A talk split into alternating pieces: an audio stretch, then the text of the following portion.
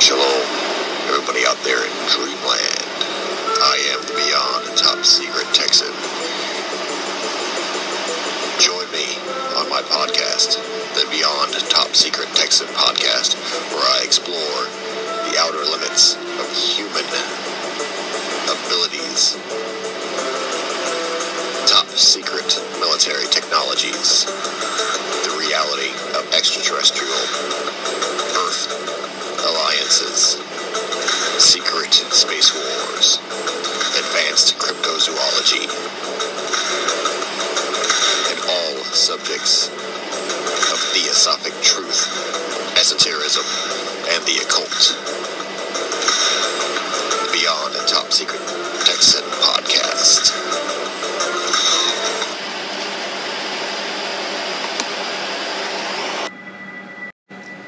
Mindstar by Michael Aquino. Chapter 5 Anam- Anamnesias Mind Star.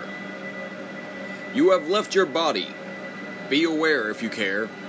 Your mind has left your body, and for this one moment you are under the polar ice cap in a place we call home.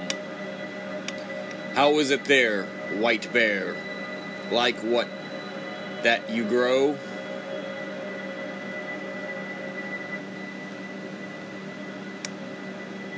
Now, all of you come back to here, and now elsewhen to there. Move on out the other way, where do you find yourself floating, growing there? You can exercise your mind on where you want to go and you can see the city lights flashing 2,000 miles below you. You can feel the sands of Zanzibar or a piece of the nearest sun. Find out what and who you are and if you need to run. There is one moment in your life, and it can come at any time, and you remember all of what went on from the instant you were born through your early years. And if you can fasten on that moment and expand through the afterglow, you can reverse your mind in time and travel back to when the earth was formed, the sky was born, and the universe began. You have left your body. Return when you may. Save it for another day. Beyond you. Paul Kantner, your mind has left your body. A. Mind Star. How can each soul find and see itself, since it is a singularity with which each individual cannot get outside of? This harks back to philosophers such as Descartes, who sought, one might say chaotically, to prove their conscious existence. Proof is of a necessity external, as discussed above. So Descartes' famous cogito ergo sum, I think therefore I am, is futile. It is impossible to describe a thought which is not the composite of external sensory input. No conceptual thought, Kant's pure reason, Plato's Nemesis, and Nietzsche's horizon building begins from the pure, unsupported apprehension of one's conscious self as an exist- existential reality, the Ba of ancient Egypt, the psyche of the Greeks, the golden flower of the Tao, the soul of the Judeo Christianity, and identifying in the words of Dr. Raghavan Iyer, not the shadowy self or false egoity, which merely reacts to eternal and external stimuli. Rather, there is an eye of wisdom in every person which in deep sleep is fully awake, and which has a translucent awareness of self consciousness as pure, primordial light. Indeed, as this pure primordial light is brought fully into focus, none of the above labels seems completely adequate or accurate. Some, like Kant's and Nietzsche's address, express expression rather than essence. The Egyptian realization of the complete essence was multifold, not limited to the Ba. For this discussion, therefore, I propose a fresh term inspired by Dr. Iyer's sublime description above. Being the self contained, self sustaining concentration of essence which exists as the core of the conscious mind, this new term not only frees us from the limitations and preconceptualizations of old labels, it is a constant reminder that the present examination is a fresh, evolutionary one, in which we cannot be content to coast on inaccurate or inadequate myths or stereotypes. Thus emboldened, therefore, let us return to the anamnesis to address the question of the Mind Star's ability to interact with a temporarily physical body while not itself containing any element of the outside universe or the objective universe. In conventional conversations, this is often referred to as the mind body problem. The key we begin, or the key we bring into this lock, is that of fields. B. Fields. Definition. What exactly is a field? When something occurs somewhere in the OU because something else happens somewhere else in the OU, that's the uh, real universe, the physical universe, the objective universe, the outside universe. By not detectable means by which the cause produces the effect, the two events are said to be connected by a field. Well known examples being gravity, the gravitational fields, and magnetism with the magnetic fields. Understandably, OU scientists don't like fields to the extent that they remain fields in defiance of all attempts to connect their events. They are inconvenient and annoying refutations of one of the most sacred universal cows the law of cause and effect. Science's fallback excuse is that the law must apply to every field phenomenon, too. The medium just has been discovered yet. Sometimes, even more desperately, scientists hypo- hypothesize completely fantastic missing links, such as gravitons, to emulate Robert Anton Wilson's amusing explanation of conventional religious jargon, leaving both scientists and the theologists thrashing around in the terminological quicksand, let us proceed to a very special type of field the integral with the human body. Life fields. Number two, the human body is an electromagnetic machine, as such that it both generates and is enveloped by electromagnetic fields, EMF controlling everything from the heartbeat and respiration to sleep and female menstrual cycles. Ovation. To understand the significance of the EMFs to the human body, it is first necessary to appreciate that each such body is not an inert, static clump of permanent matter. It is rather an, an organic complex in a constant state of reorganization and reconstitution.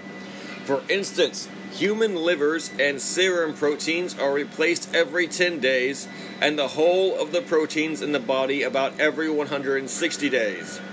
Moreover, these protein molecules are extremely complex devices, not mere raw materials. Not even a single amino acid can be out of place in the replacement. To put it another way, there are about 60,000 billion cells in the human body and every day about 500 billion of these die and are replaced and rebuilt. Why? One possibility is that these molecules are so complex that they inherently are unstable and thus are continuously deteriorating. The metabolic system, including the liquid based transmission of food and raw material through the body, is a raging furnace of consumption and regeneration. How does the body know precisely how to recreate each cell and molecule? It cannot be within the object itself because an object cannot gar- cannot organize itself. The answer lies in the existence of an entirely layered network of electromagnetic fields throughout and within the body, altogether compromising a master plan EMF for it. Dr. Harold Saxon Burr, professor emeritus of anatomy, Yale School of Medicine, named this L field for life field. In the case of the human body, its organizing systems cannot be chemical because then the system itself would be subject to the same entropic processes. Hence, there is more to a human being than mere chemistry. It requires an organizing field, not merely an accidental accumulation of proteins. Thus, the notion of gene randomness is invalid. 3. The telos. Organization inherently requires preconception based upon purpose. Conventional academic doctrine is that living beings propose is purpose is selected the result of environmental survival needs. Darwinian natural selection.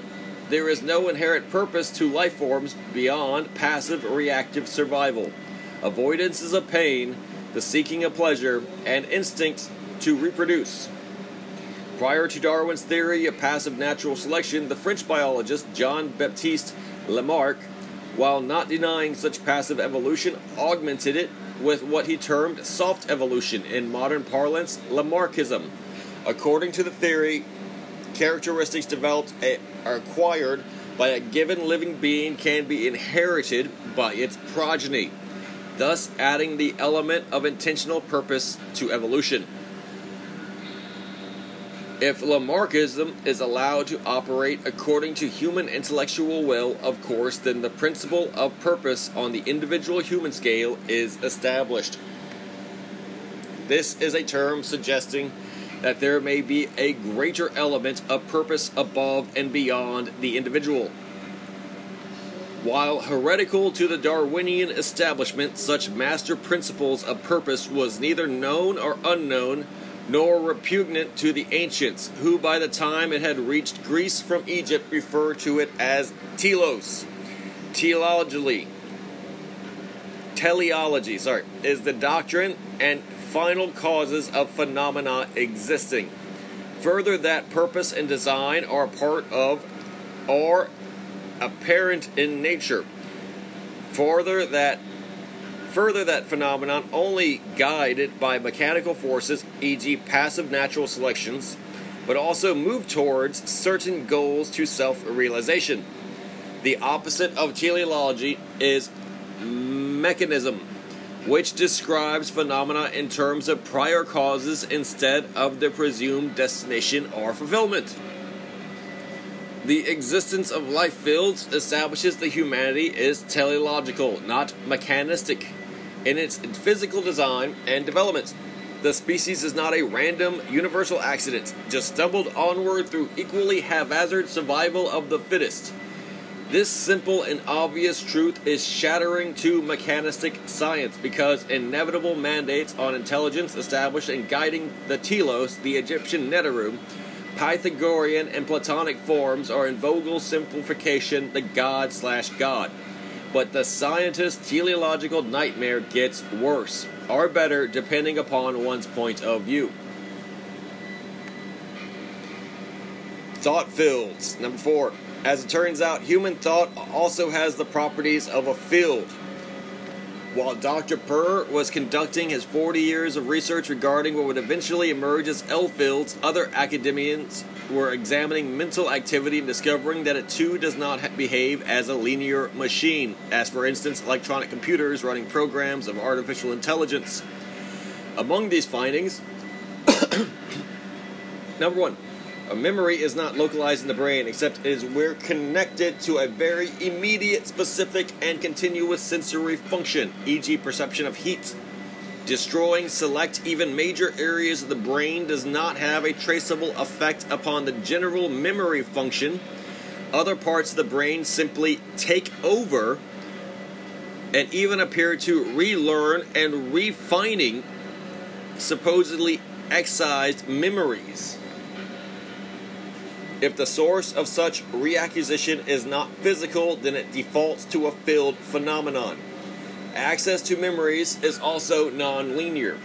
One may forget what one had for dinner the previous evening while having a crystal clear recall of information imagery decades previously. The process by which memories are so assorted as it is grayscale spectrum, not an either or action, remains unknown. Memory's access is instantaneous, its age or complexity notwithstanding. This again is nonlinear as computers must go through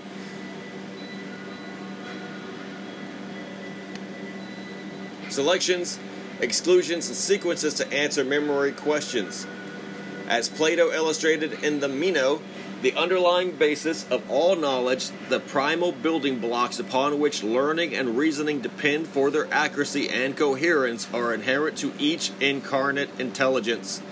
Animasia, relative awareness of the Nidorum, forms in non metaphysical terms. Humans know instinctively whether they are thinking reasonably and with validity.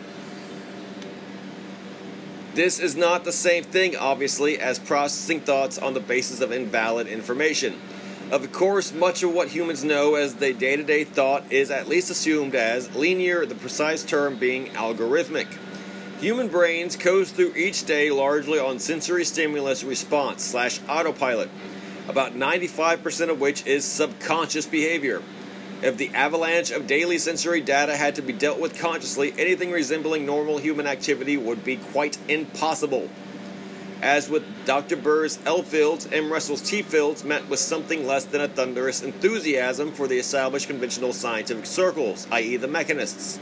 It was bad enough for Burr to discover an external, purposeful intelligence behind the universe bodily organization and evolution. It was far worse for the most essential elements of individual human presence of mind to be completely removed from the physical brain. In this devastating one two blow, Darwinian mechanism had been completely exploded, with the terrible specters of intelligent design and a metaphysical soul returning the absent Judeo Christian trappings from their post Enlightenment banishing, as these rediscoveries could not be invalidated or discredited, they met with the academic establishment's fallback response. They were simply and persistently ignored, except, of course, here in the occult. Egyptian Mind Star emanations. To this point, we have first cleared away the conventional religious and materialistic wreckage from the popular concept of the soul and established both the metaphysical existence of the mind star and its means of interaction with the OU brain and body. We are now in a position to identify the elements or emanations of the MS as the Egyptians apprehended them. This is thus the course of the core of the book, but it cannot be overemphasized that this is not a mere recitation for the reader's amusement. It is a doorway, a map by which the individual can redirect the power of discretionary consciousness to its source purification and realization of immortality.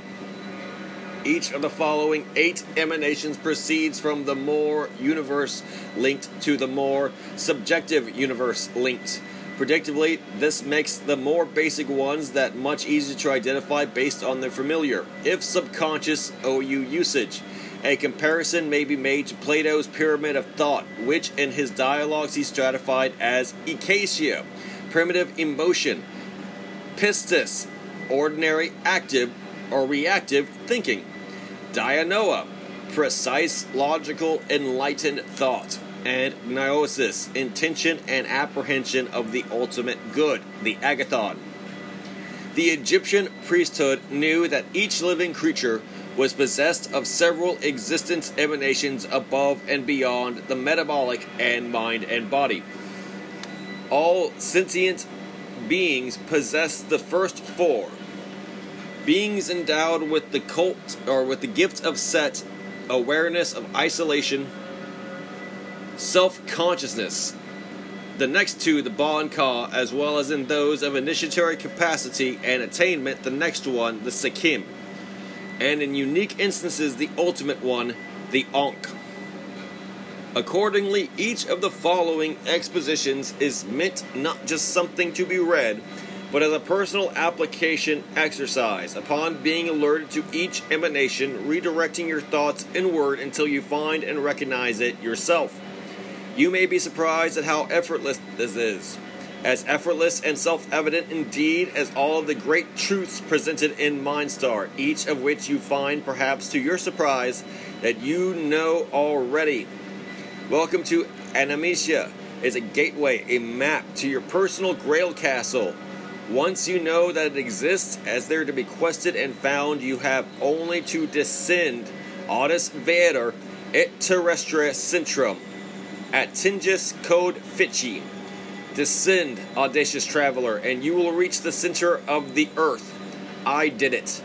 Arne Saknussemm in Jules Verne, Journey to the Center of the Earth, 1984. Or, sorry, 1864.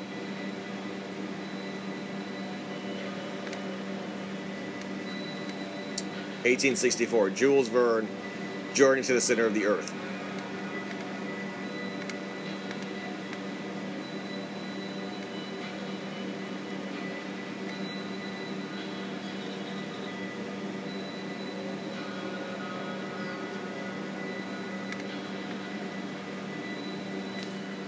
Khat, the body emanation. The Khat is integral with the being's physical body and is the original of what latter lesser cultures would represent as the energy body, the body of light, or the astral body, etc. In current field theory, it constitutes the life field of the person, controlling and directing its material counterparts and the organization, regeneration, and span of their existence.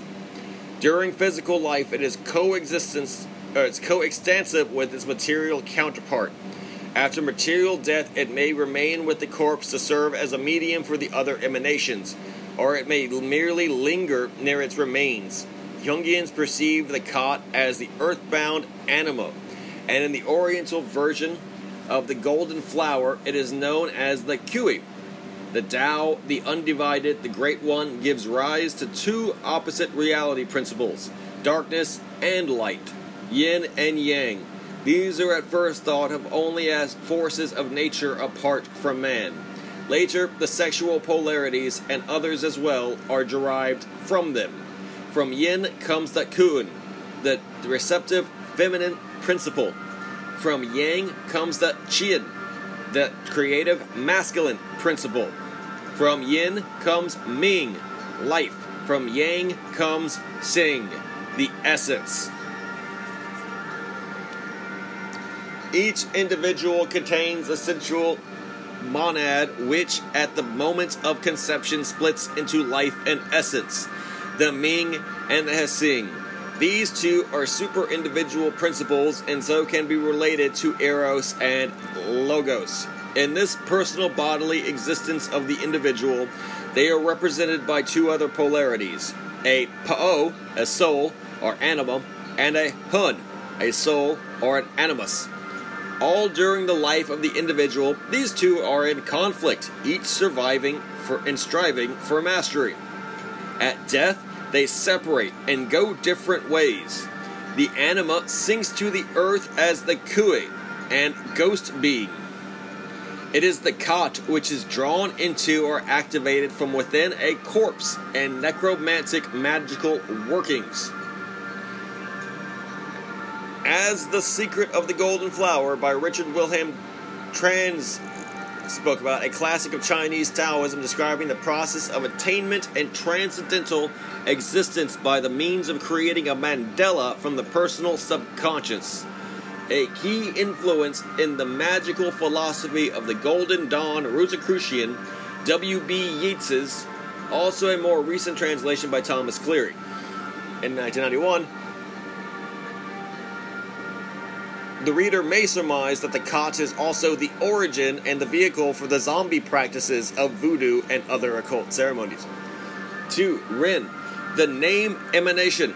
The Egyptians understood the power of names to identify, define, protect, and empower individuals, most conspicuously in the various names taken by each pharaoh.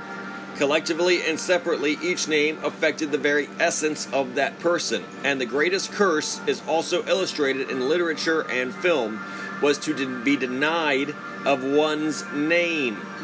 Externally, a name can be used to summon or compel, whether physically incarnate or not. The Neteru also have the power and the discretion to give names as well as take them and through such names to take form and voice.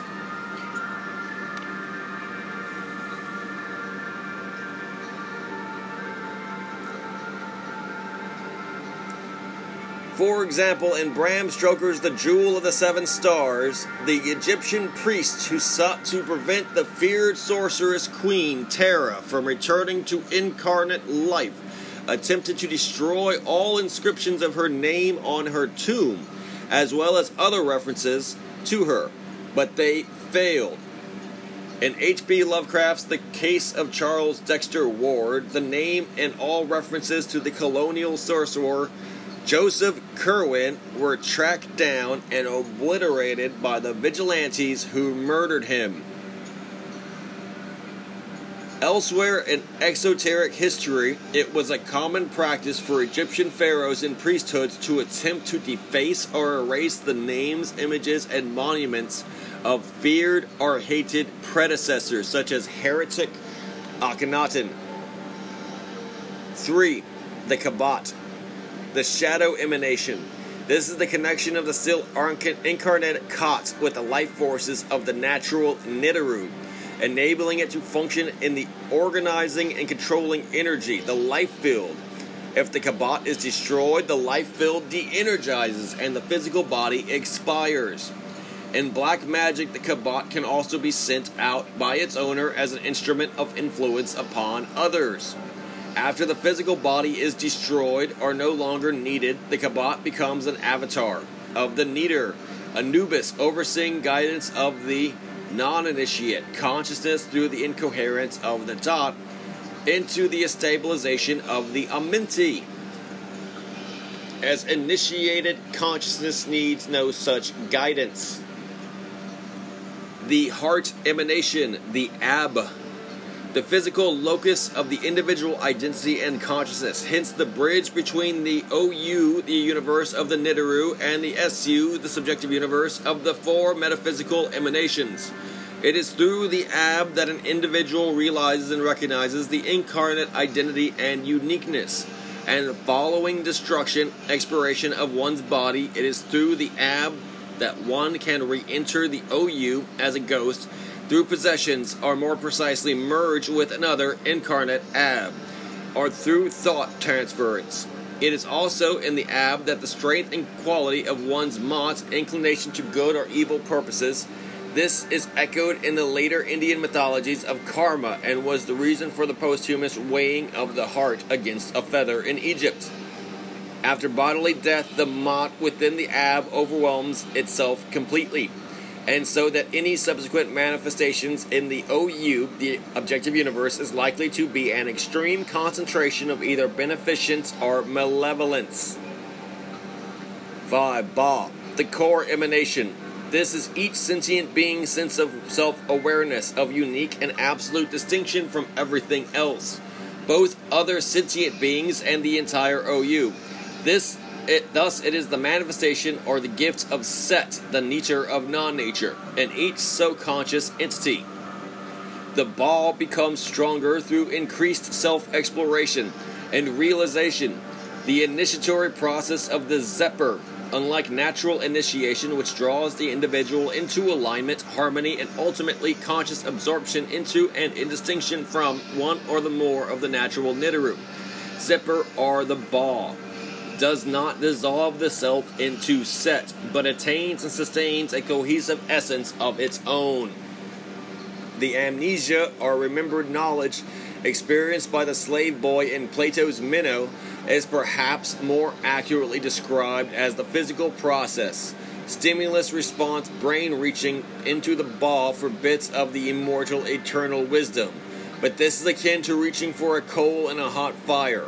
It is stressful to do, and the result can be held only for a fleeting moment without further stress.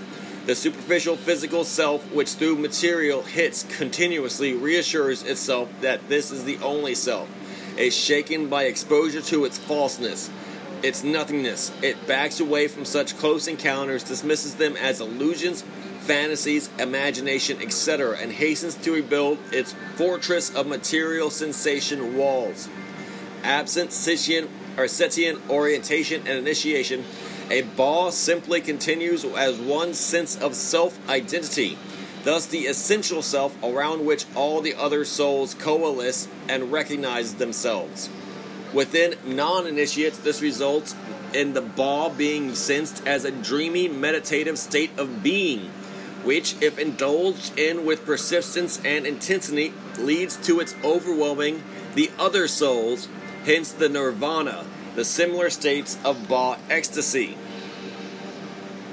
The Ka, the transmigration emanation. The Ka is the complete mirror image of all eight natural and non natural emanations, fused into an avatar, a doppelganger, or Horla, a completely metaphysical manifestation of oneself which can exist and displace without limit both within the non natural universe generated by one's Ba and within the physical universe of the natural Neteru as well. It is the Ka that, through the Ab, enters the natural universe through identity gates, such as pictures or statues of the individual, or utterances of the individual's names, the Ren, as well as through conducive locales such as temples and geological or archaeological or architectural anomalies. While the Ba may, particularly posthumously, lose awareness of itself through the paradoxical expansion of the consciousness into its new perceptive fields, the Ka remains immortally finite, distinct, and otherness separate, or otherwise separate. This is an expressive, active sense of becoming the externally identifiable individual beyond physical death. Nowhere is the call better illustrated than in Initiate Bram Stoker's The Jewel of the Seven Stars. The film treatments of this work, such as Hammer's uh, Blood from the Mummy's Tomb and the more recent The Awakening, have done it a grotesque disservice. In Stoker's original text, it is no sense a horror story, but rather a fascinating and romantic mystery. Who was Tera of ancient Egypt? This marvelous sorceress queen who took with her to her tomb only a ruby scarab inscribed with the constellation of the thigh of Set, or the Ursa Major, the Great Bear, and the hieroglyphs Myrrh, love, and Minab, patience. Listen to the words of the woman of her own era with whose Ka Tera came gently to merge. I can see her in her loneliness and in the silence of her mighty pride, dreaming her own dream of things far different from those around her, of some other land far away from the canopy of the silent night, lit by the cool, beautiful light of the stars, a land other than Northern Star, whence the blue, sweet winds, the cooled and feverish desert air, a land of wholesome greenery far, far away, where we were not, where we were not scheming and malignant priesthoods or where there are no scheming and malignant priesthoods, whose ideas were to lead to power through gloomy temples and more gloomy caverns of the dead, through an endless ritual of death. A land where love was not base, but a divine possession of the soul, where there might be some one kind, a kindred spirit, which could speak to hers through mortal lips like their own whose being could emerge with hers in a sweet communion of soul to soul, even as the breaths could mingle in the ambient air. I know that feeling, for I have shared it myself. I may speak of it now, since the blessing has come into my own life. I may speak of it. Since it enables me to interpret the feelings, the very longing soul of that sweet and lovely queen so different from her own surroundings, so high above her own time, whose nature put into a word can control the forces of the underworld, and the name of whose aspirations, though but graven on a starlit jewel, could command all the powers of the pantheon of the high gods. And in the realization of that dream, she will surely be content to rest. In love and patience, we are taught the secret of true immortality, not the repulsive reanimation of corpses, anastasis necron of Christianity, nor the vague confusion of reincarnationists, but the infinite radiance of one's MS by its most magnificent expression, and with the serene transcendence of natural time the last two souls are unique in that they must arise from the individual and require initiate consciousness to do so. per the formula Xepera, Xeper, Xeperu.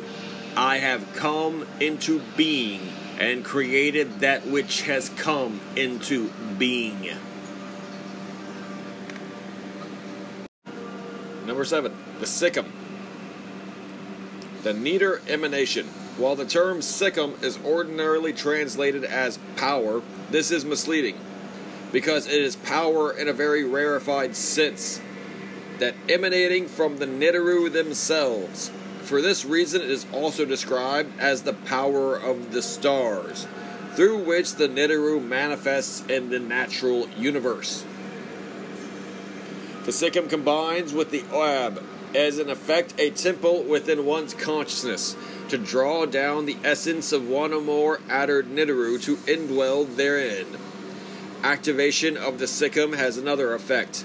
Every incident infuses the initiate with more of the Neter invoked to the cumulative degree that the initiate's personality becomes accented by the Neters, seeing as the Neter sees, speaking as the Neter would speak, acting as the Neter would act. Hence, it is the Sekhem which makes possible and ultimately consecrates the priesthood of a Neter in the individual so aligned. Once this transformation has taken place, it cannot be undone. As it is most, it may be sublimated or repressed, but only at the great cost of the priests or priestesses' very sanity. The Akh, the star emanation. Beyond the priesthood of the Sekhem is the Akh, in which the initiate rises to the company of the Neteru as one of their essences, if not them absolutely. Such one is indistinguishable from the actual Neteru except by the Neteru themselves. Such a mode of existence departs completely from all concern with the physical displacement within natural universal references or boundaries, manifestations, or actions, and affects otherness only by the radiance of its presence. While it does not destroy any of the other emanations, it permeates all of them, such that the henceforth they all exist in, conform- in conformity and concert with it. Conventionalist blinders. What conventional Egyptology calls the Egyptian soul varies from 3 to 11 parts, taken arbitrarily from the multitude of Old and New Kingdom magical and funerary texts favored by the Egyptologist offered his translation.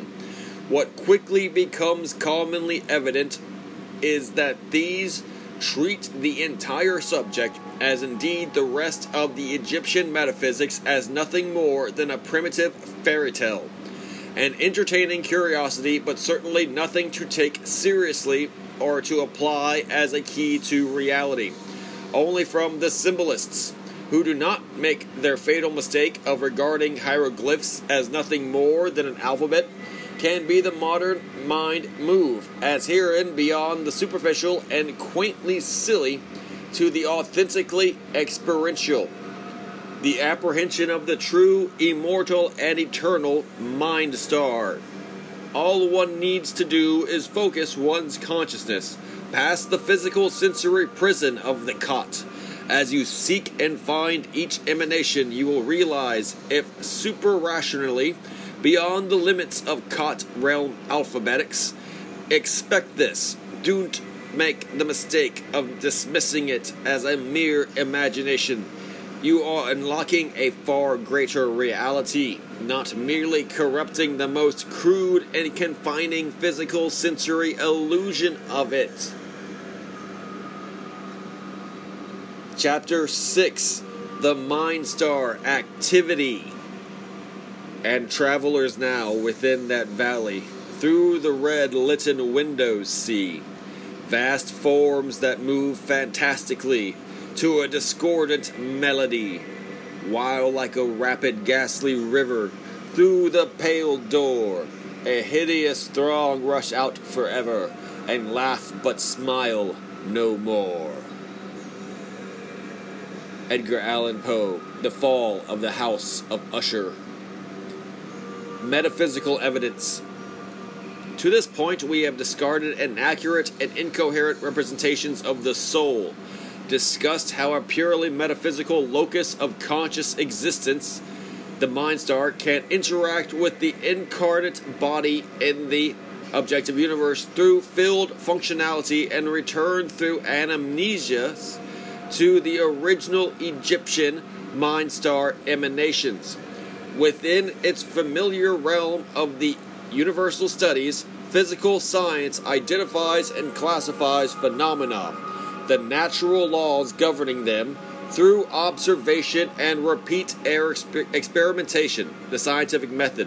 How can the purely metaphysical mind star be similarly verified and tracked if it cannot be compared and contrasted to anything besides itself?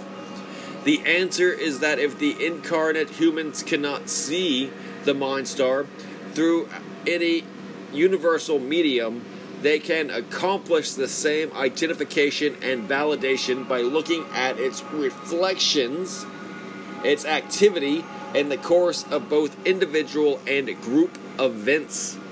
Once again, the ancient Greeks, after the Egyptian sages, had a word for this mind star footprint, and it is logos. The Greeks saw the universe divided into a non conscious, uh, automatic, functioning physis conceived and implemented by a divine intelligence and consciousness, the Logos.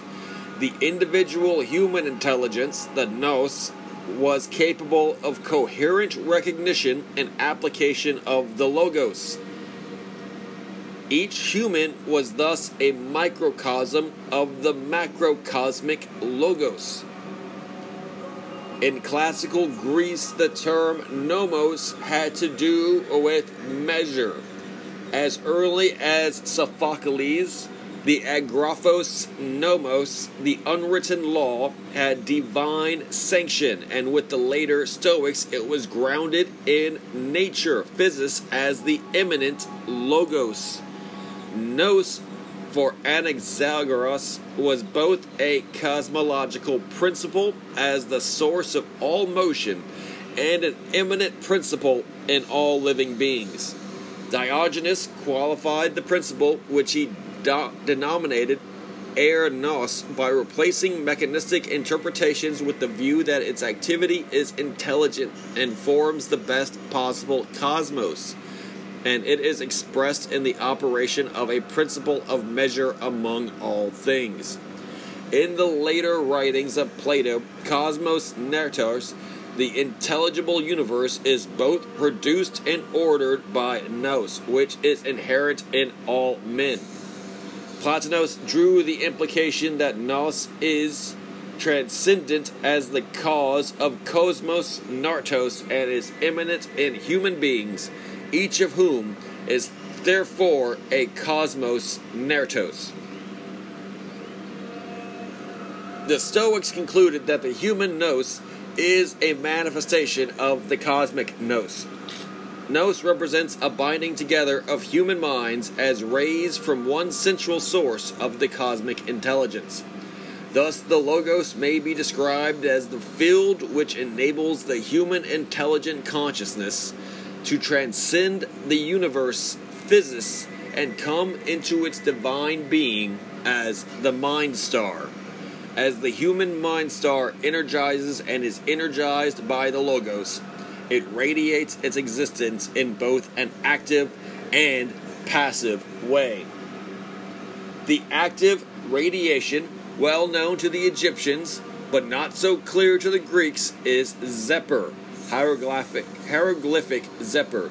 It is sensed by the individual experiencing it, but is inherently difficult for others to perceive because it is constantly manifesting and enhancing the nous in question. It is unique and unpredictable in each individual. So, the most that others may sense is that something involved with the Logos is transforming that individual beyond the known and familiar. The passive footprint of humanity's encounter with the Logos is more easily seen by the intellectual and emotional reactions it has engendered throughout the course of history. One might suppose it to be a desirable, exhilarating experience, but remarkably, this has not been the case. Failing to understand the divine dimension of the Logos, humans have more often than not reacted to its presence in them with confusion and fear. This uncertainty has not focused on the Logos as a unique principle, but rather upon its presumed purpose, telos. This has coalesced into extremes of absolute discretion or free will versus predestination or mechanization the telos of logos, the scope and discretion of consciousness, the Greeks contended, evidence that each living being so endowed was far more than a mere survival, gratification, and reproduction mechanism. The self aware mind, nous, extends far beyond this, indeed, far beyond the discernible limits of the natural environment itself, the physis. There was of necessity a purpose to this existence greater than the natural, whether divinely or individually inspired logos. In individual humans, the Egyptians knew it as Xeper, the ever expanding evolutionary assertion of being. In Greece, it was sought as telos, usually translated as purpose, but referring not to mere convenience or application, but to a being's objectives or process metaphysical fulfillment. Thus, Xeper or Telos was not always readily apparent. It was profound, hidden magic which only the enlightened consciousness could come to recognize and appreciate. Again, the Logos.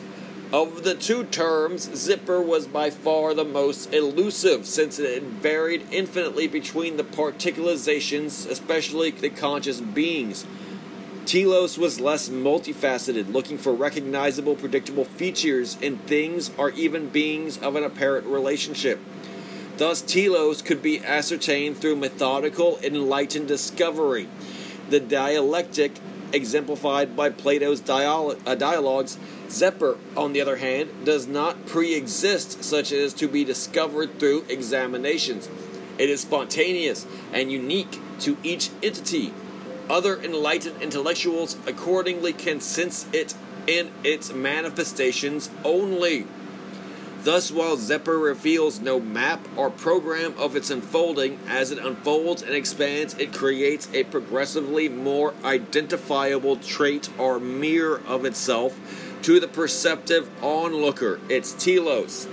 Again, telos refers to the end of a particular thing its most functional, efficient, and effective object in that manifestation of its existence happiness and harmony. It lies in discovering that end or activity for which its being or thing is most precisely suited, then concentrating on that telos. Accordingly, an initiate activating and maximizing the personalized Xeper should pay close attention to its progressive revelation of telos so that he does not expend time or energy wastefully. It is relatively easy to establish the telos of a pencil or a table and even of most natural animals. Humanity, however, is another story altogether. Indeed, once one is sensitive to this principle, much of the human history is revealed to consist of confused and even violent arguments and contests concerning it. Though uh, non initiates never see the irreconciliations through this lens. The historical non telos, the free will. As we have seen, Plato was a proponent of teleology, the doctrine that final causes of phenomena exist. Further, that purpose and design, logos, are a part of or apparent in nature Further, that phenomena are not only guided by mechanical forces, the physics, but also move toward certain goals of self realization. The infamous British mystic and magician Aleister Crowley is well known for his admonition Do what thou wilt shall be the whole of the law, which most assume to mean simply do whatever you want. In fact, he meant that one should first discover one's telos, then concentrate upon its fulfillment. Thou hast no right but to do thy will. The opposite of teleology, uh, teleology is mechanism, which describes phenomena in terms of prior causes instead of the presumed destination or fulfillment. Modern science is thus mechanistic. Mechanism may be further divided into free will versus determinism ca- uh, subcategories. Free will advocates uh, free will advocates say that humanity is completely discretionary, that people are free to do whatever they want or allow one another to do with no higher standard of any sort involved beyond social consensus. Such advocates tend to be religious atheists and in their societal extreme are inclined to anarchism. This position ultimately demands a fallback to strict materialism, including the denial of anything metaphysical in humanity. Thus, there is no soul. Humans are mere stimulus response machines. Sophism. The roots of this cold utilitarianism may be traced back to 5th century BCE Greece, where the metaphysical concepts espoused by Pythagoreans and Plato were rejected by a school of thought called Sophism. The sophists, most prominent of whom was Protagoras, maintained that man is the measure of all things. A contention which Plato sought to refute in his Republic. To do so, Plato's Socrates had finally to fall back on another metaphysical concept, the niasis, a, sep- a supra-rational apprehension of the ultimate good, the agathon, and humanity's inclination thereto. Unsurprisingly, the argument did not command itself to, neo, uh, to non initiated minds unable to make sense of gnosis. So the principles of sophism continued into such derivation. The complete statement, oh, sorry, uh, a complete statement attributed to Protagoras, uh, mentioned before, was of all things the measure is a man, and the things that are, that they are, and of the things they are not, that they are not. Hellenistic variations of skepticism, Epicureanism, Stoicism, and Cynicism. Skepticism.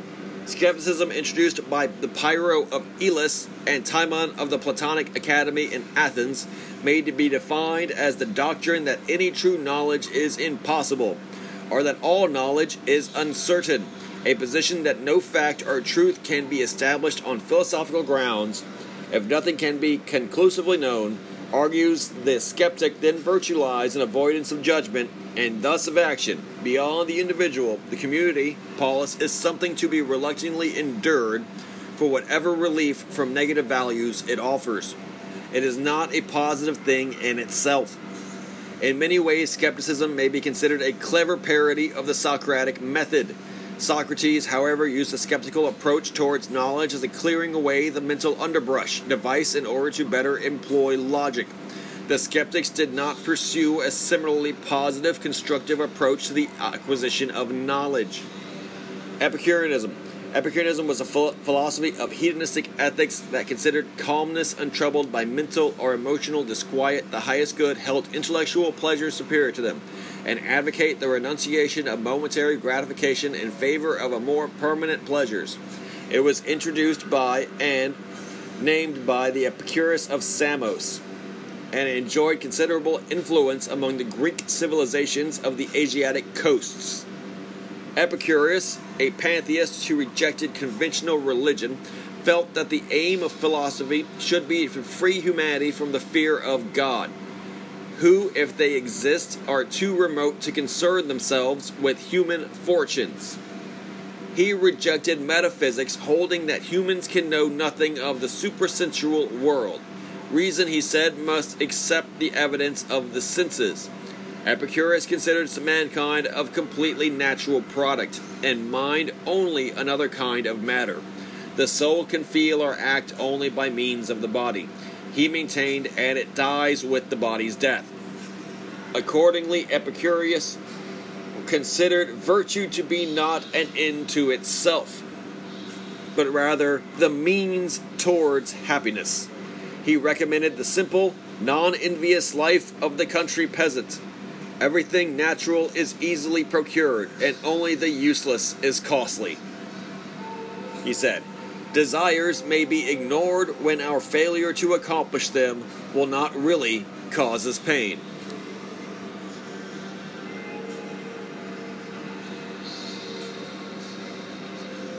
Freedom from pain.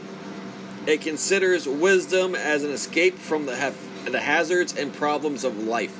It is a nice philosophy for one to be able to pursue it, but few are. An entire polis of Epicureans, to be sure, would cease to function beyond Homer's mythical land of the lotus eaters. Stoicism. Stoicism was a philo- philosophical system holding that it is man's duty to freely conform to natural law and his destiny, and virtue is the highest good, and that the wise man should be free from passions, equally unperturbed by joy or grief. First introduced by Zeno, a somewhat mysterious Phoenician Egyptian, it was later espoused by Chrysippus, Cicero, Seneca, Epictetus, and Marcus Aurelius of Rome. Stoicism, too, was pantheistic. The world is the embodiment of and is governed by the Logos, Spermaticos. All the universe is essentially one, but matter is dynamic. The universe goes through the cycles of expansion and contraction, development and dissolution. God is his entire process, not a being apart from the process. He is the soul of the universe so to speak. Man is a microcosm of the universe, so to speak. When he dies, his soul survives death as an impersonal energy. Ultimately, this will be reabsorbed into the universal energy. Stoics denied the skeptical contention that no objectives knowledge or that no objective knowledge is possible, holding rather that a wise man can distinguish reliable impressions, cataleptica phantasia, grasping impressions from ethereal ones. Hence, the Stoics thought it's possible to identify the universe as a single integrated substance in which the human existence and behavior partake in. Knowledge arises from the senses, which are also the final tests of truth. Experience does not always lead to knowledge, for perceptions may be distorted by passions and or emotions. Reason is the supreme achievement of humanity. Since humanity is integral with the universe, goodness in cooperation with with nature, it is not the pursuit of pleasure with, with which would subordinate reason to passion. If evil comes to a good man, it is only temporary and not really true evil. Since, in the greater sense, it is natural evil. The Stoic thus accepts all fortunes and misfortunes of life, ideally, calmly. He seeks an absence of feeling in his thoughts and conduct. Nevertheless, Stoicism does not excuse all events as deterministic the individual is still responsible for virtuous or vicious choices measured against a natural approximation. The Stoic considers the average man a dangerous fool governed by passions and emotions rather than by virtue and reason. The Stoic disapproves of war and slavery and believes in humanitarianism and equality of all humans as elements of nature but he does not advocate violent social revolutions or drastic policies to attain their ends. Change must come naturally, not artificially. Stoics sought harmony in society, which, unlike Epicureans, they acknowledge as natural.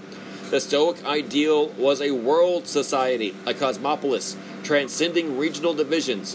One of Alexander the Great's goals for his empire was cosmopolis or Cosmopolis. Cynicism. A variant on Stoicism was the early cynicism of Antisthenes and Diogenes, who advocated a rejection of worldly goods and involvement and a concentration on virtue as the only worthy goal. Cynicism simply translates to opportunism, taking what life offers for better or worse, was eventually absorbed into the ethical posture of the greater Stoicism. Scholasticism. During the Christian medieval and Renaissance periods of European history, free will was condemned, indeed literally demonized, as the disastrous consequence of Satan's temptation of Adam and Eve in the Garden of Eden to acquire it by eating the fruit of its forbidden tree. Hence, virtue and right conduct during the era were discreetly and strictly to be found in questioned adherence to the post Eden laws of God and all that sinful humanity could do was to learn and obey them the best they could. That God had placed the tree there and given his human creatures not even a hint of the dire consequences, not just to them, but to the entire human race to follow them, was and still is judiciously ignored by Judeo Christianity.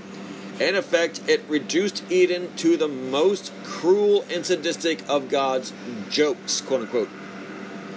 The High Middle Ages was not a particularly rich time in terms of the cultural arts, save for the architectural ventures and the relatively severe and massively Romanesque styles, followed by the mid 12th century by the Gothic lighter and loftier constructions, with a greater emphasis upon vertical elements, leading to skyscrapers. Some notable ballads and poems were composed about this time, and music became somewhat more complex in its written formats. Thomas Aquinas was a Christian cleric who ultimately achieved Catholic sainthood by his success in reacting to the challenge of Islam and the rediscovery of classical philosophy, particularly that of Aristotle. Aristotle's influence had become so great that he was referred to as the philosopher. Hence, it was necessary to refine Catholicism to an intellectual precision comparable with that of Aristotle, and also to make Aristotle's more secular and scientific works tolerable to the church through a flattering interpretation of them invoking Aristotle's argument for an unmoved mover. Aquinas or Aquinas suggests that the necessity for a first cause logically proves the existence of God. This was later to be challenged by David Hume, who suggested that cause and effects can go forward or backward indefinitely, and Immanuel Kant, who maintains that the doctrine of causality is applicable only to the realm of the sense experience. Aquinas observes that Aristotle had advocated the principle that the good to be found on a larger scale is better than the good to be found on a purely personal scale, since the larger good more closely approximates and reflects the whole of creation.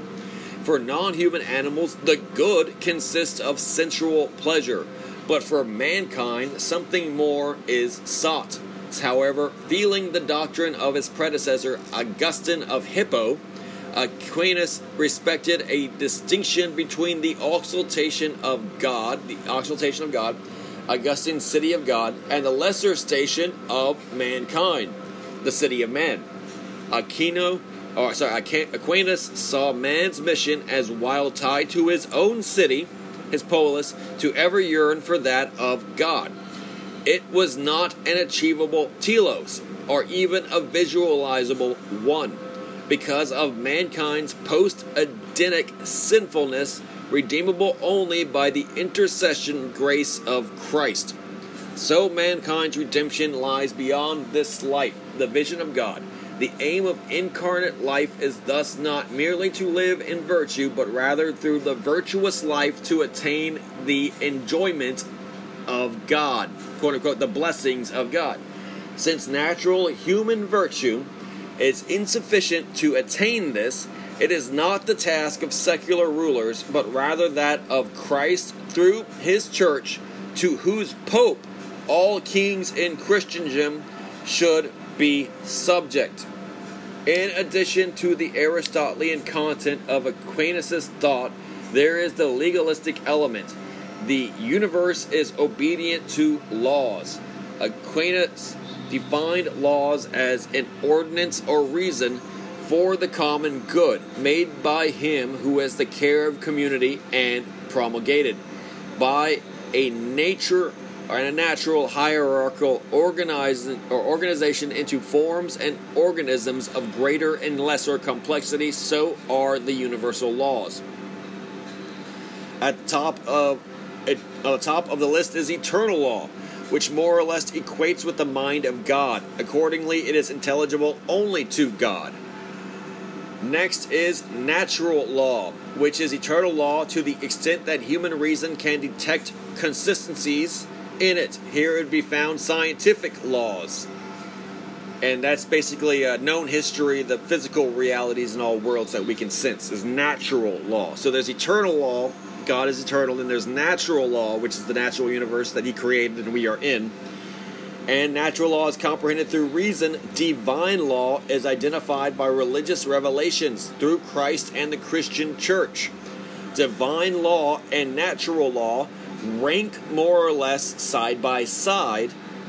The lowest on the scale is human law, a term in which encomp- encompasses laws which mankind makes in imitation of and towards the good perceived and revealed by natural and divine laws. The three drives which tempt man away from the goodness of eternal law are wealth, carnal pleasure, and honor, status, slash pride. Hence, the three virtues are poverty, chastity, and obedience which address the three vices of the material world, which causes one to be corrupted and stray from the eternal law, to disobey the eternal law through the and disobey the divine law, the human or the divine law, the the, the natural law, but may be allowed through human law, because human law would be the one in error because people follow human law, but they but they need to follow natural law. And human law only is good if it follows natural law and divine law, that themselves follow eternal laws. In the defining or irony of Judeo Christianity that acknowledges the free will only to condemn it as the original and ultimate sin. Mankind, unaided, cannot escape its curse the species' only course is to obey and imitate God's laws, with the hope that this will win the grace of Christ and the salvation of one soul. This same demonization of individual consciousness and its free will occurs in the other conventional religions as well. In Buddhism, for instance, it is condemned as anatta or not self which must be annihilated for the devotee to attain obliteration and absorption into the universe, aka nirvana. Reformation, the crisis of theological determinism. By the 1500s, as a consequence of the, uh, the invention of the printing press, Europe possessed an estimated 9 million books as opposed to fewer than 100,000 handwrought manuscripts circa 1450. Within 50 calendar years, it gained over um, 809 or 8,900,000 books.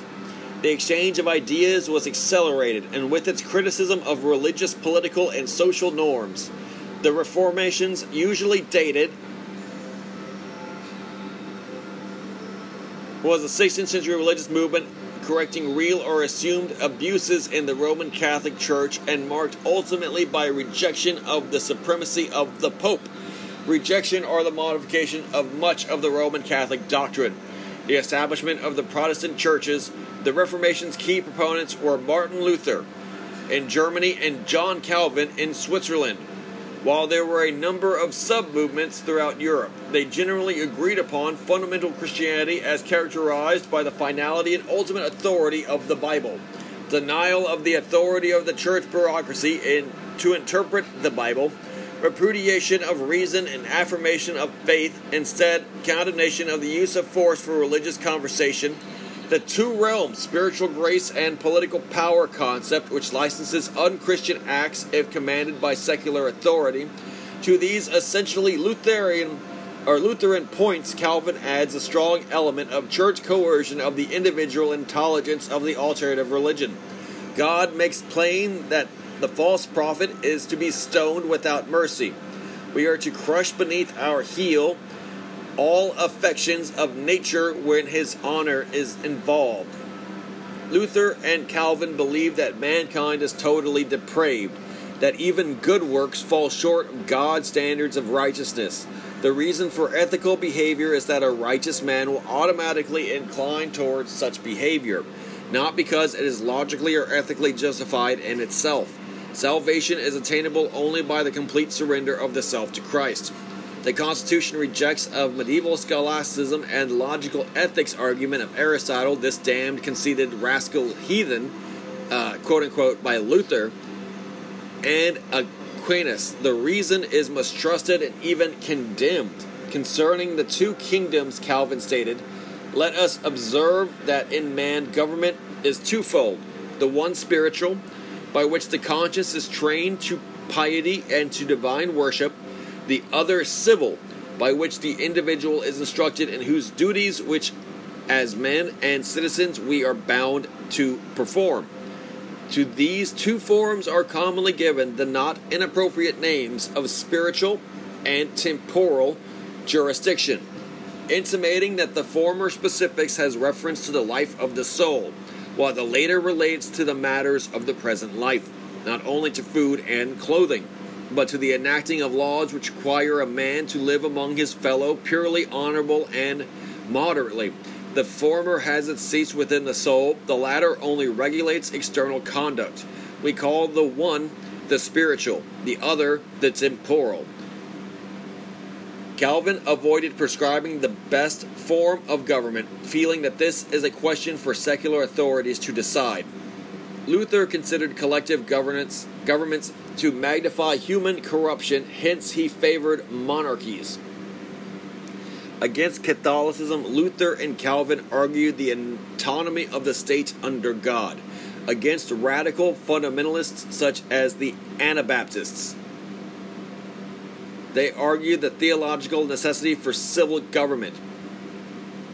Against aggressive civil rulers, they argued the autonomy of the church in the Protestant sense. Calvinism condemned art. Lutheranism tended to ignore it, and whether Catholicism, there was a reaction against renditions of nudes, resulting in the defacing or alteration of many earlier works. Consequently, there were few Reformation era artists of note, with the exception of Durer, Holbein, and El Greco. Artists began to work more as professionals and to produce works for secular officials and for the middle class. In the scientific realm, Copernicus asserted heliocentrism. The greatest support for the Reformation came from the secular nobility and emerging merchant middle class. The support was born essentially of the desire for these groups to rid themselves of the economic burdens of the papacy and subordinate echelons. In time, the Reformation provoked the Catholic Counter Reformation, a somewhat desperate and militant retrenchment by the Church. From 1545 to 1563, the Council of Trent, a Catholic Church conference, met to resolve questions of dogma. Once decided, these dogma were promulgated and enforced with a seriousness not found during the pleasure loving papacy of the Renaissance. If my own father were a heretic, said Paul IV, I would burn him. In 1540, Ignatius Loyola founded the Society of Jesus, Jesuits, characterized by extreme discipline and Machiavellian social influence. Loyola placed great stress on education, and by the 17th century, Jesuit dominated universities were educating virtually all of Catholic Europe. After 1550, tensions between the Catholics and the Protestants had reached the stage of religious warfare. culminating in the terrible Thirty Years' War between Denmark and Sweden and the Protestant German principalities on one hand, and the Catholic Habsburg, Spain, Austria, Netherlands, Italy, and most of Catholic Germany on the other.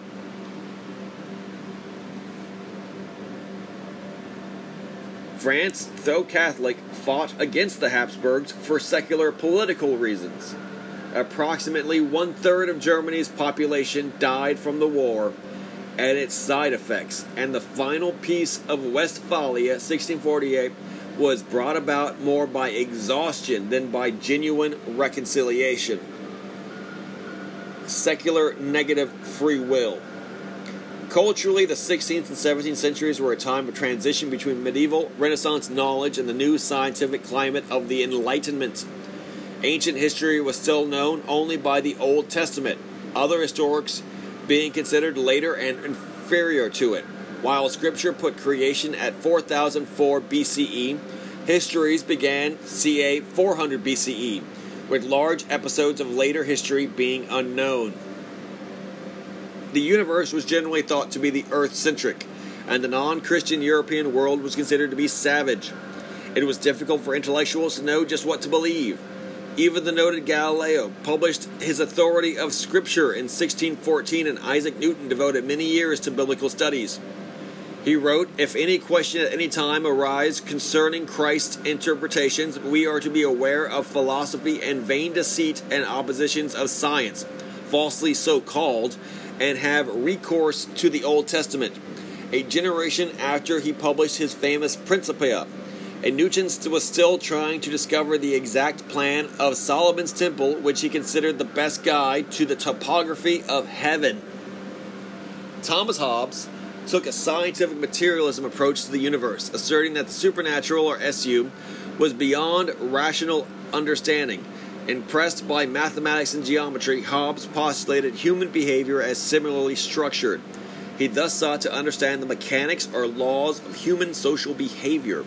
Hobbes departed from the Aristotle and the medieval tradition by denying that man is a social animal, i.e., that he seeks companionship, society, and political interactions as an end in itself. Man is indeed a solitary beast. Echoing the sophists in Plato's Republic, there is no supreme good. There is only self interest and gratification. In the first place, I put for general inclination of all mankind a perpetual and restless desire of power after power that cease only in death. The supreme evil is death, and it is fear of death that prompts human cooperation in all things. Society is thus negatively motivated. In contrast to the natural inequality espoused by Aristotle, Hobbes argues that all humans are naturally equal. Hence, the door is open for social contract, which Hobbes defines as a de facto contract between the people and the state for popular security and prosperity the individual contracts with society is thus bound to obey its laws, but he may disobey if his life is threatened.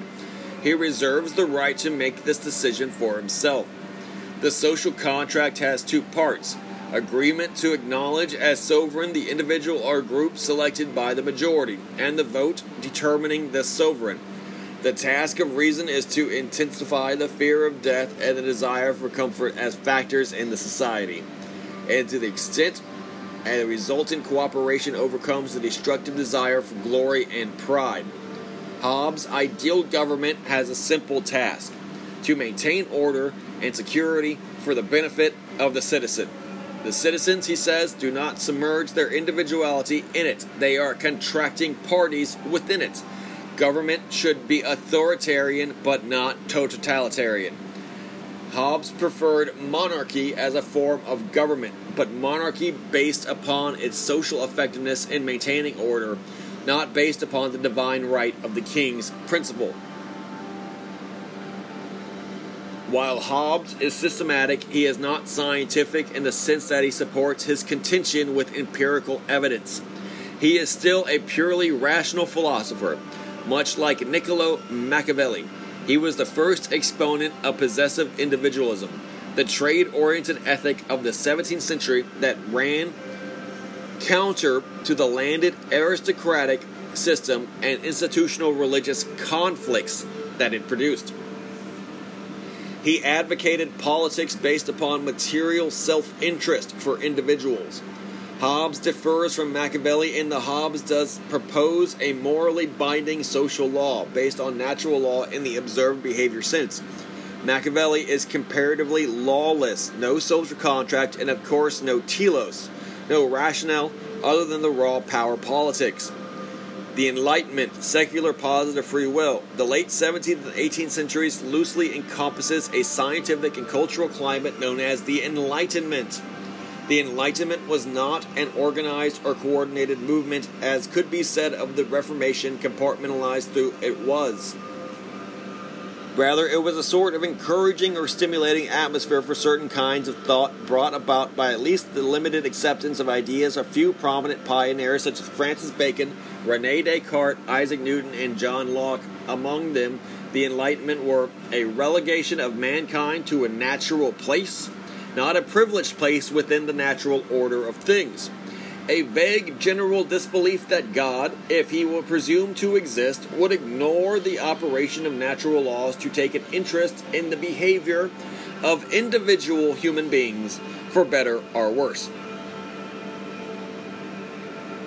A sentimental admiration for the culture of ancient Greece and Rome, together with a distaste for the medieval Christian heritage increased emphasis on the affairs of the present world as opposed to an afterlife.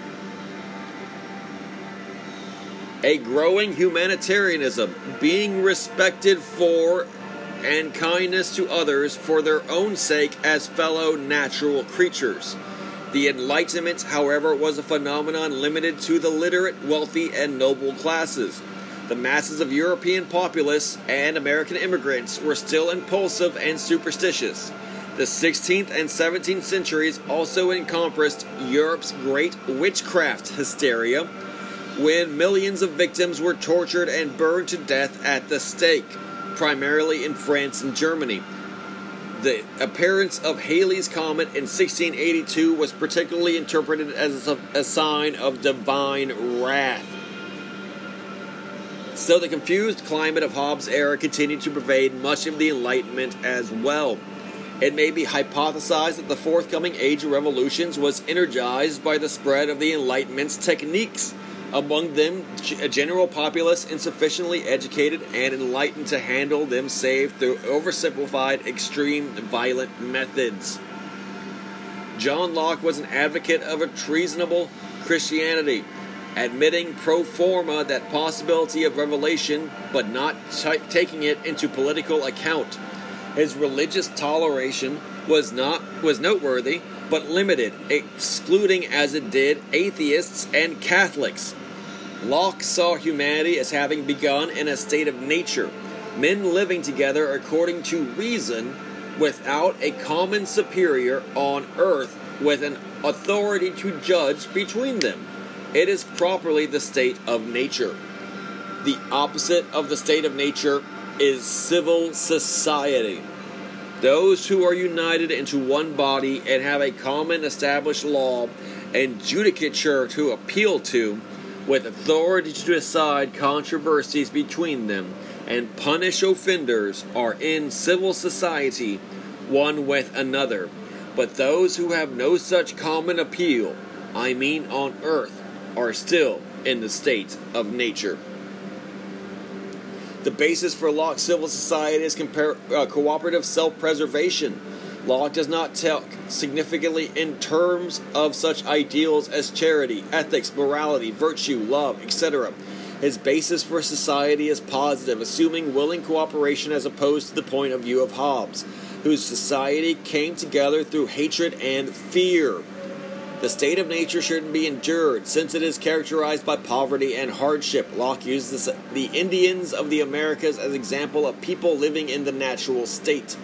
The remedy is civil government. Locke introduced a labor theory of value, saying that it is the changes wrought in the natural, animal, vegetable, and mineral good of the earth which makes them valuable.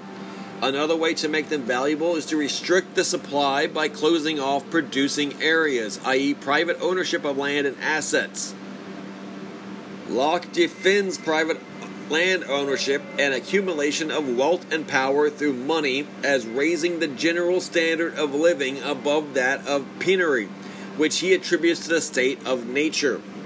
Hence, the concept of property becomes central to Locke's civil society the great and chief end of men's uniting into commonwealths and putting themselves under government is the preservation of their property. The property is defined to include life, liberty, and estate, the basis for the famous phrase of the U.S. Declaration of Independence. Since self preservation includes personal property and the most powerful emotion, Locke feels that any government which is not based upon it is fighting nature and will not survive. He takes issue with the ancient philosophers who considered the emotions the things to be suppressed and conquered in favor of rational virtues. Politically, he was so he was a social contract theorist, advocating a de facto contract between the people and government to provide for the people's life, liberty, and estate. Political power, then, I take to be the right of making laws with penalty of death and consequently all less penalties for the regulating and preserving of property and of employing the force of the community in the execution of such laws and in the defense of the Commonwealth from foreign injury, and all this only for the public good. Locke is responsible for the doctrine that all government should be limited in its powers and exists only by consent of the governed. He introduces the concept of unalienable rights, which cannot be contracted away by the government or anyone else. He postulates that all men are created equal, there being nothing more evident than that creatures of the same species and rank, promiscuously born to all the same advantages and nature, and the use of the same faculties should also be equal amongst one another, without sub- subordination or subjugation. Locke's preferred form of government is limited government, with the legislative branch superior to the executive he considered the judicial function to be included in the legislative. He advocated policy making based on what he called the law of the greater force, which is interpreted to mean majority rule. This implies the democratization of truth, which Plato had utterly rejected.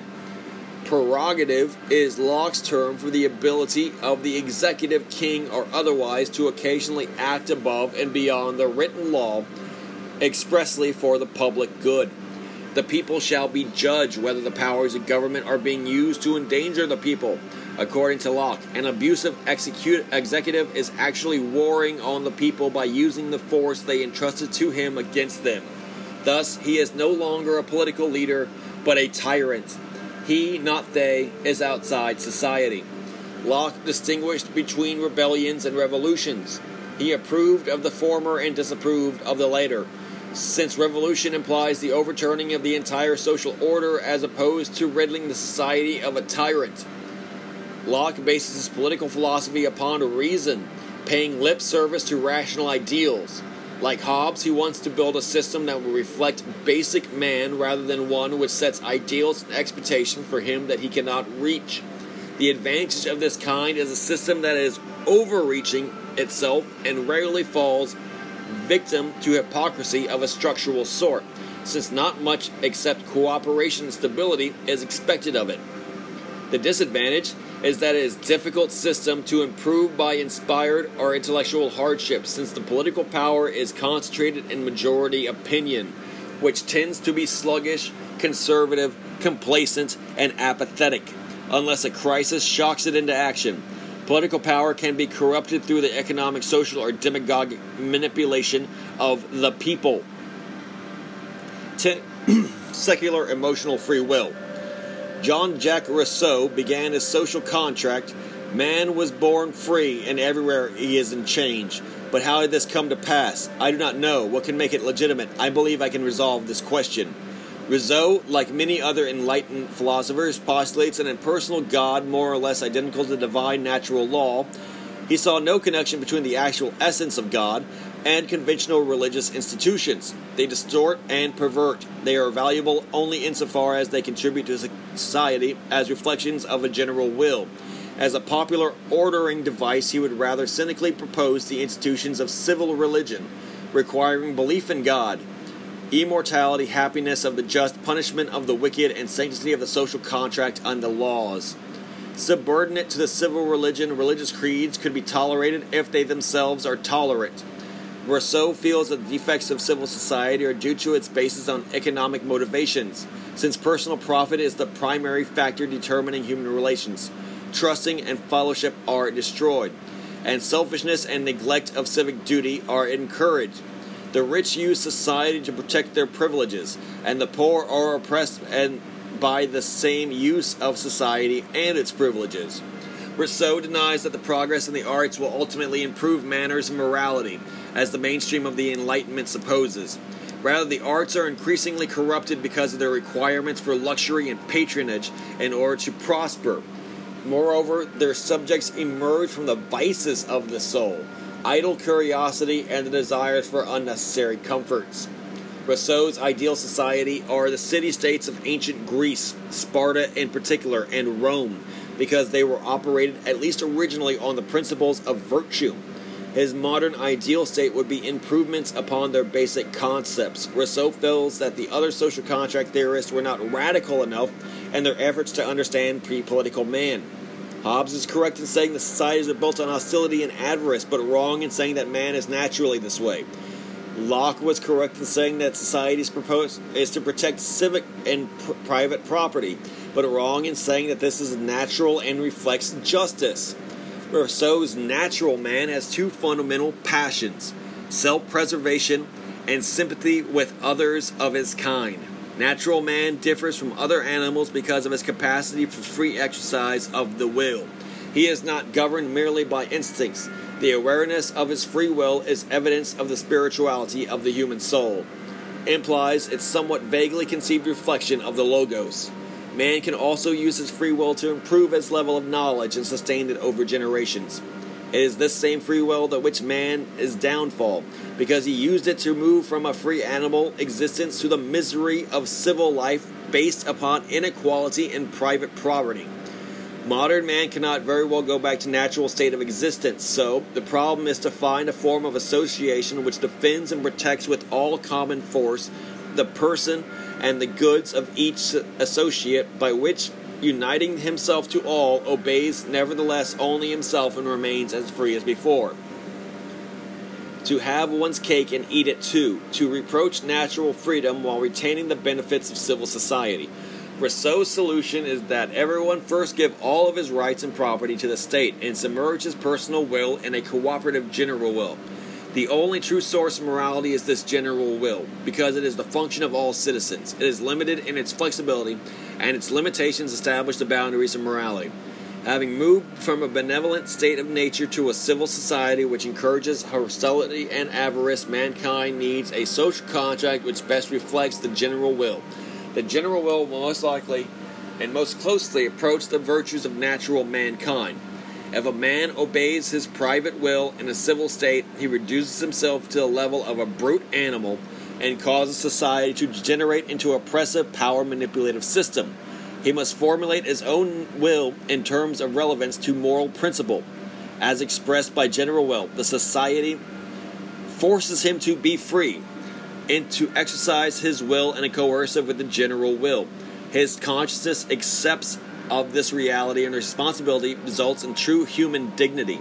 Rousseau is a Republican by necessity, since modern states are too large for direct democracy. He considers representative government unfortunate, however, since it weakens the expression of a general will. He advocates a majoritarian voting system, but he stresses that this will works only if people do not vote according to their private wills, but according to the rather severe morality imposed by the general will. Rousseau despises democracy, known to this time as a wild anarchy of self interest. Factions such as political parties and interest groups would have to be outlawed as devices corrupting a person's interests and motives away from those of general goodwill. Rousseau allows no reserved or inalienable rights against the government, as does Locke, because they de facto weaken the general will by allowing individuals to ignore the social contract at critical moments. Moreover, it is private life of the individual which determines his respect for the public laws and institutions. Rousseau is perhaps a little too conveniently considered the philosopher of the French Revolution, as Locke is of the American Revolution. It is true that Rousseau's disposal to emotions over reason and his glorification of the masses, the general will, lend themselves to the interpretation, but the actual causes of the French Revolution, more properly, revolutions, as there was a series of them, were the inability of the French absolute monarchists to effectively run the country and a national financial crisis caused by almost constant war and the exemption of the nobility and the clergy from domestic taxations, i.e., the greater will. During the revolutions, Rousseau's appeal was never to the middle classes of the Third Estate.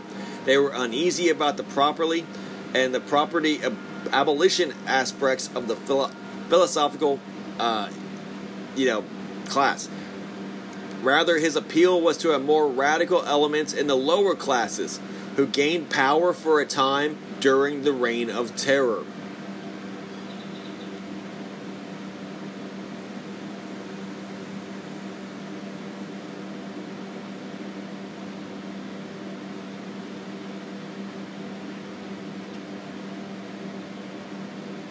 Free will, religious curse to secular obliteration.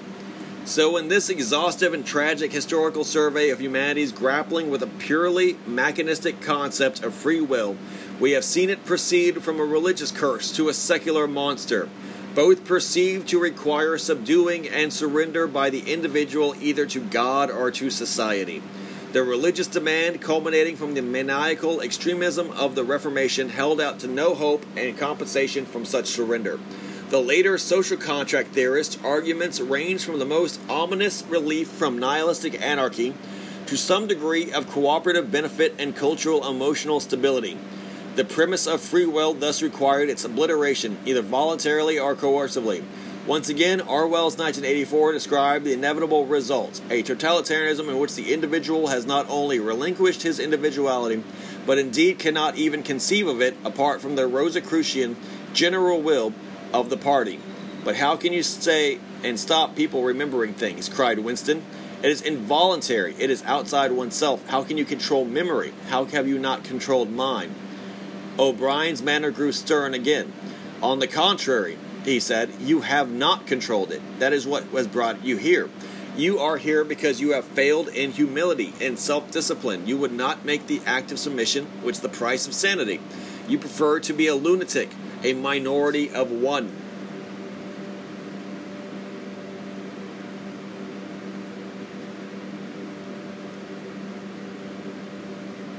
Only through initiation can the few elect in their numbers. Sorry, uh, miss page here. It is ex. Oh, sorry. It, that is the fact that you have got to relearn. It needs an active self destruction effort of the will. Earth in the 21st century remains predominantly a mixture of both the religions and post religious telos ignorant, like those chained in the darkness of Plato's cave. They can see and think no further than the old superstitions, fears, and social constrictions of free will.